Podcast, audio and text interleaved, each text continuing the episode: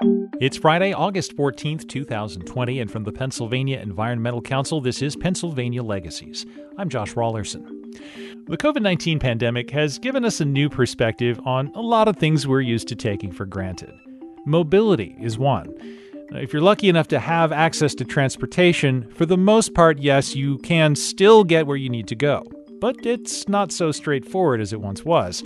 What with travel restrictions, quarantine orders, social distancing, and the closure of many public venues, it's not as simple as it used to be to just get in the car on a whim and be on your way. And if you've been mostly confined to your home for the past few months, you may also have a new appreciation for the simple fact that human beings need space and the means to safely traverse it. Well, in that respect, we're no different from any other animal. In fact, for most creatures, the ability to freely move around in pursuit of food, water, and shelter is a matter of survival. And for decades, that ability has been steadily diminished by human activity. Not only does development reduce the amount of land available for wildlife habitat, it also impedes migration between habitats, in effect, carving up the landscape into small islands that animals can't leave, at least not without endangering themselves or potentially people that they might encounter. And as climate change pushes species into new areas, it's only going to get worse. A resolution before the Pennsylvania General Assembly calls on the state to think proactively about the problem of habitat fragmentation and to support the development of wildlife corridors that animals can use to get from A to B safely without ending up on the wrong side of someone's windshield. Well, the Endangered Species Coalition is a national nonprofit that's leading the push for wildlife corridors in Pennsylvania and across the nation. Leah Cheek is its national director of field campaigns and one of two guests here to educate us on the subject today. Volunteer Jason Beal is another. He's part of the effort in central Pennsylvania by way of his day job at the Penn State Shaver's Creek Environmental Center. Leah, Jason, thanks for being here. Thank you for having us. Yeah, it's great to be here, Josh. We're, we're happy to be invited. Could you start off by kind of explaining the the state of habitat generally for wildlife in this country in this region and habitat fragmentation specifically? Sure. Yeah. So um, we're here to talk today about wildlife corridors, which is this idea of creating tracts of land that wildlife can move across to mate with one another, to access new food sources, and to migrate. And the reason we need wildlife corridors is because, as you say, Josh, habitat fragmentation is a really big problem in this country. I'm really glad that you asked this question because um, I think it speaks to how deeply fragmentation is connected to a lot of the issues that face endangered wildlife. Uh, generally, you know, scientists and people who work on endangered wildlife agree that the top threats to wildlife are are over over exploitation, loss of habitat, invasive species, and climate change. And fragmentation, which is the splitting up of habitats um, due to development or roads, has an impact on each of these threats to endangered species. So, for example, urban sprawl and development of wild areas will reduce habitat for wildlife. So, that's the one big threat. Exploitation of species or overconsumption happens with wildlife trade in Pennsylvania. Bog turtles um, are often taken for pet trade. So we can see the impacts of exploitation there. And habitat fragmentation allows people to get into those areas and access the species more easily. And then climate change as well. You know, as we see the climate increase, species are going to need to migrate for, further northward. And so having those roads in place or towns or cities developed are, are going to make it much more difficult for species to adapt, adapt and adjust. So, explain a little bit more the concept then of the wildlife corridor or the conservation corridor. What is this? What is what does it look like? And where could I go to see one today if I wanted to learn more? I guess I can start with where you go to see one. Um, so in Pennsylvania, we don't have defined corridors per se, but because of our unique geology with our ridge and valleys, uh, we do have these de facto corridors, um, basically that run throughout the state uh, from the northeast to the southwest. And uh, not surprisingly, because of the rugged nature of these, they tend to be pretty well forested. Uh, very often, uh, they might be intersected by streams and rivers, and so those areas uh, serve as very functional corridors. Some of them have like the Appalachian Trail on them, uh, or might have hawk watches. Um, uh, but those are Im- important areas that we do have in the state that are existing and people can access. Jason, could you tell me a little bit about where you live and, and what you do and the work that you do with the Endangered Species Coalition? Sure. Uh, I live in central Pennsylvania in Pine Grove Mills. I actually work uh, for Penn State at Shaver Creek Environmental Center uh, as my day job, and I manage the Native Wildlife Zoo, which features a lot of raptors and amphibians and reptiles. And just like we talked about the migration corridors on the ridges relates to the raptors, but uh, with breeding pools, um, with uh, for a lot of these amphibians and reptiles that have to migrate from one feeding area to a breeding area, roads fragmentation again are a major risk, and so corridors can really help those species as well. So it relates really strongly to the work that I've been doing with the Endangered Species uh, Coalition, and uh, really the goal here is to number one create awareness, get people involved in the process process and then leading towards some action, uh, reaching out to, at this point, connect our representatives and let them know that you're interested in supporting this idea. So, what, what can you tell us about what you're seeing in your area and maybe a little bit further beyond across the state? What, what is the state of our wildlife habitat right now in Pennsylvania? So uh, we are a really important state for wildlife habitat. Uh, Pennsylvania is 58% forested, um, and so we have the largest blocks of forest uh, from New York City to uh, Denver. And you know, it makes sense when you look at a map, but when you think about it, it really kind of adds a whole new perspective. And Penn State is the keystone state. You think about New York and New England, kind of above us uh, to the northeast, and then obviously you know, with Maryland and, and, Delaware and Virginia below us and the estuaries and things there, we're really kind of at that nexus of these uh, southern species, which are moving north, as well as these northern migration areas. Um, in the state, there's been a lot of positive trends um, since I've been here uh, as a student here about 20 years ago. We are seeing improvement in a lot of the forestry habitats, less clear cutting, uh, less high grading, which is taking the prime timber, and there's more of an acknowledgement that forests are you know more than timber that there's a lot of a wildlife aspect and especially as we cue into uh, the economic impacts of outdoor recreation and, and wildlife observation. It really uh, puts a new focus on that. So we're seeing increased uh, effort in increasing young forest habitat. Uh, forest of all ages are needed to support the species in Pennsylvania, such as the golden winged warbler, which is a fairly rare neotropical migrant, which here in right where I live in central Pennsylvania is one of its strongholds in, in the country and the world, really. Um, but we've done some great work like reintroducing the otter uh, in the, the fisher but there's a lot of work to do. We still have an incomplete fauna and once again uh, being that keystone state between uh, new england and the southern and midwestern states uh, we have a great role to play in, in preserving and increasing the biodiversity so you said there are kind of de facto wildlife corridors extant in Pennsylvania right now. What are the most important ones of those, to the extent that there are defined routes, um, and what are they dealing with in terms of threats? How are they being disrupted or potentially disrupted by development or other forces? Yeah, good question. So, what, kind of the classic example of kind of an existing wildlife corridor would be the Kittatinny Ridge, and that's really the first mountain ridge in the ridge and valleys if you're coming up from the south. And so, if you think about a migrating raptor uh, in in the fall, heading south, uh, basically this is the last ridge they're going to hit. Those updrafts essentially create free migration uh, energy, and so they'll work work along that. Uh, and so we're doing uh, actually watch surveys here in the area to figure out which ridges are used the most. Are, are there certain ridges that are ignored? Are there certain ridges that are favored? And that can really help to address some of the uh, concerns that are coming up. So wind power, you know, obviously a green type of power in the wrong place can kill you know thousands of raptors or bats uh, or other species. Um, and so we want to be very conscientious about you know where these animals are using these uh, corridors, and then certainly prioritizing and protecting the ones that seem to be the most important. And it seems like that would be all the more important to know as we look ahead to effects of climate change that are already upon us. What do we know about that r- right now? What can we expect to happen to migration patterns or other things that that you all are concerned about as a result of a changing climate? So I think, you know, as we know, as climate changes, the earth will warm. And as areas and ecosystems get warmer, plants, animals alike will need to try and move northward to cooler climates to adjust to that temperature change.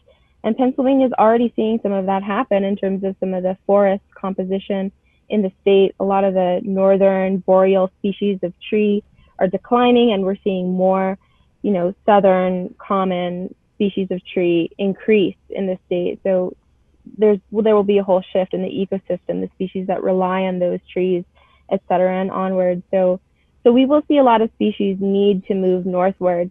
Um, and that's one of the reasons that creating corridors will be so important. We need to create pathways for species to be able to make that adaptation and change. You know, one of the problems with climate change is how quickly it's happening. We need to do whatever we can to give species the ability to adapt to that change as easily as possible.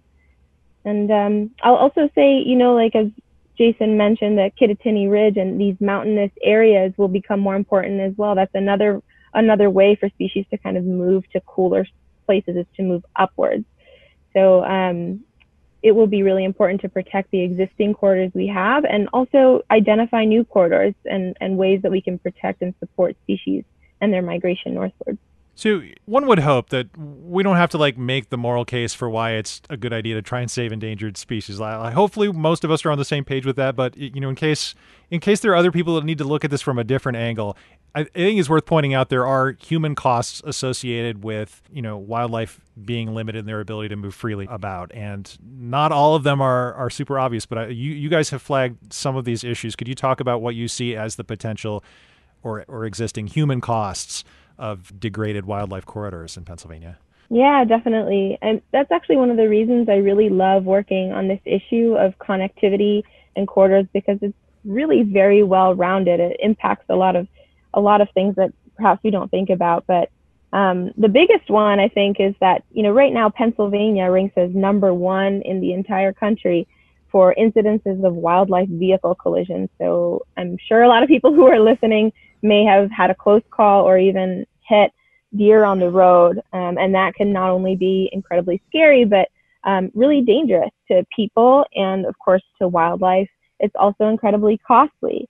Um, in the US, more than 200 people die per year from wildlife vehicle collisions and cost Americans more than $8 billion each year. So there's this economic argument for for really making an effort to create pathways for wildlife to sort of cross through our spaces safely. Another another example of that is actually um, really relevant right now, but centers around zoonotic diseases. So diseases that are spread through contact between humans and animals and wildlife. Right? COVID-19 is one of those diseases. Lyme disease is another another one of those diseases, and there's a lot of cases of Lyme disease here in Pennsylvania. So when we experience more fragmentation, we increase the risk that we'll have these encounters with animals and that diseases will jump and spread, um, as well as creating like the kind of habitat where Lyme disease tick species can flourish and more easily spread. So there's a lot of benefits to, to really thinking about creating these spaces and tracts of land for wildlife. Yeah, and certainly there's a there's an economic impact on tourism and outdoor recreation, which is which is a huge and often overlooked industry in Pennsylvania, and the list goes on. So when we look at what to do about all of this, there is a resolution before the Pennsylvania House of Representatives, or or, or perhaps will be soon, uh, HR 670. Tell me about what's in this resolution, what it would do, and kind of where it sits right now as we record in uh, late July. Yeah, absolutely. HR 670 is introduced into the House Assembly and it's been assigned to the Tourism and Recreation Committee because, as you say, Josh, there are a lot of really important outdoor recreation impacts um, for wildlife corridors as well. But this resolution um, is really simple and sort of an easily digestible first step to trying to um, identify these wildlife corridors, and that is to conduct a study. So uh, the resolution directs um, a study to be conducted of where habitat corridors currently exist, where they can exist, where wildlife vehicle collision hotspots are occurring so that we can address those, and also really identifying and spelling out what the benefits for Pennsylvania would be if we were to go ahead and establish some of these wildlife corridors. So that's our first step. Let's figure out where these important corridors are and really put that down on paper so that we can work on talking about how to protect them. And this would be part of a process that would continue, hopefully, if, if the resolution is approved. What we'll be looking to the state to do next on this issue? Yeah, so the state ideally is the state is actually doing quite a lot of work already on habitat corridors and connectivity.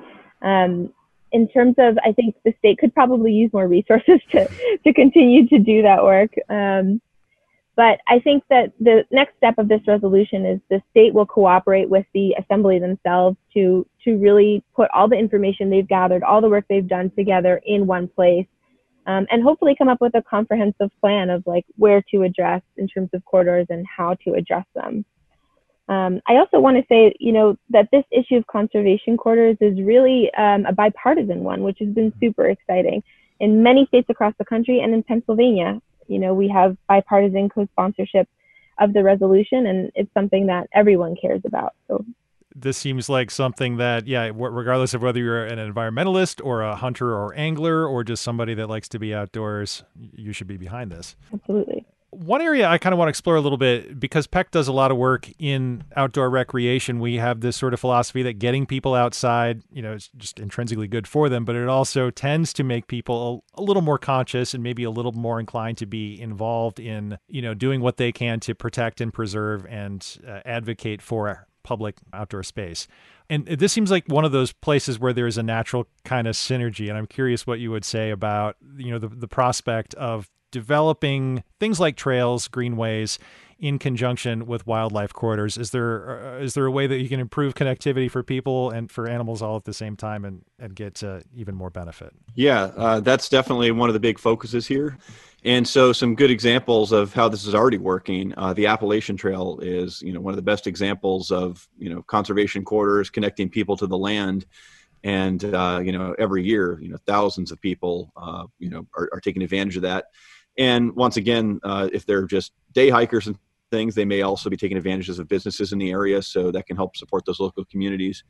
Uh, but we're also seeing uh, here in my area the Great Eastern Trail, which is kind of an alternative to the Appalachian Trail uh, that's just uh, a bit to the west, is now forming.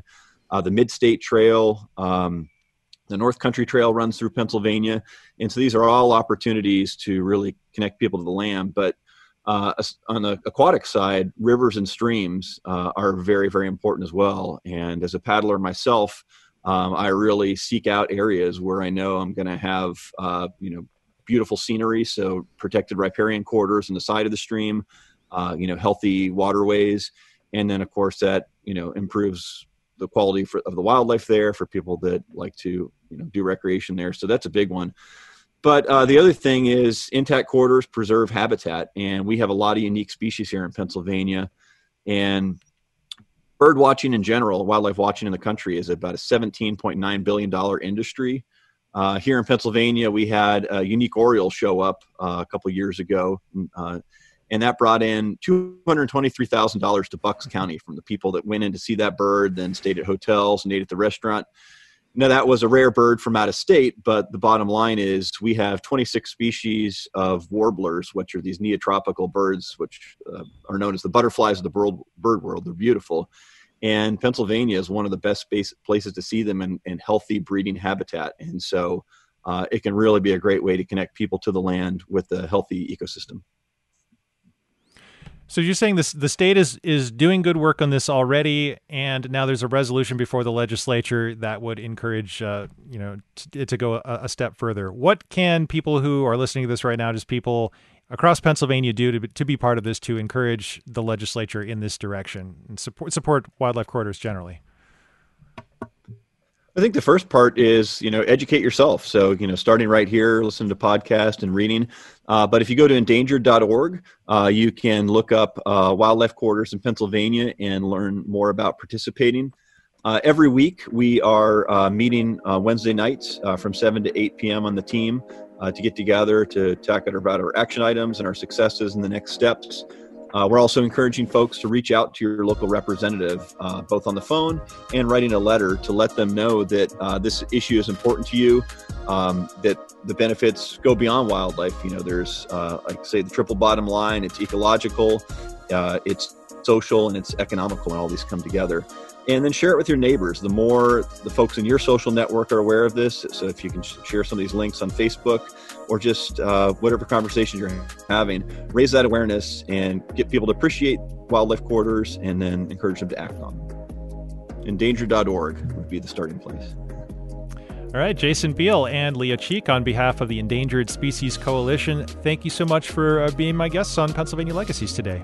Thank, thank you very you, much. Josh. Great to be here. By the way, PEC is one of many organizations that have signed a letter in support of wildlife corridors in Pennsylvania. You can learn more about House Resolution 670 via the bill tracker at pecpa.org, where you can keep tabs on all kinds of legislation and policy proposals in the state capitol. You can also look up the Endangered Species Coalition website at endangered.org. Look for links in the episode description for this latest installment of the Pennsylvania Legacies podcast. You can listen to all of our past episodes online at pecpa.org, and we encourage you to subscribe in your podcast app of choice. Leave us a rating and a review if you do. For the Pennsylvania Environmental Council, I'm Josh Raulerson, and thanks for listening.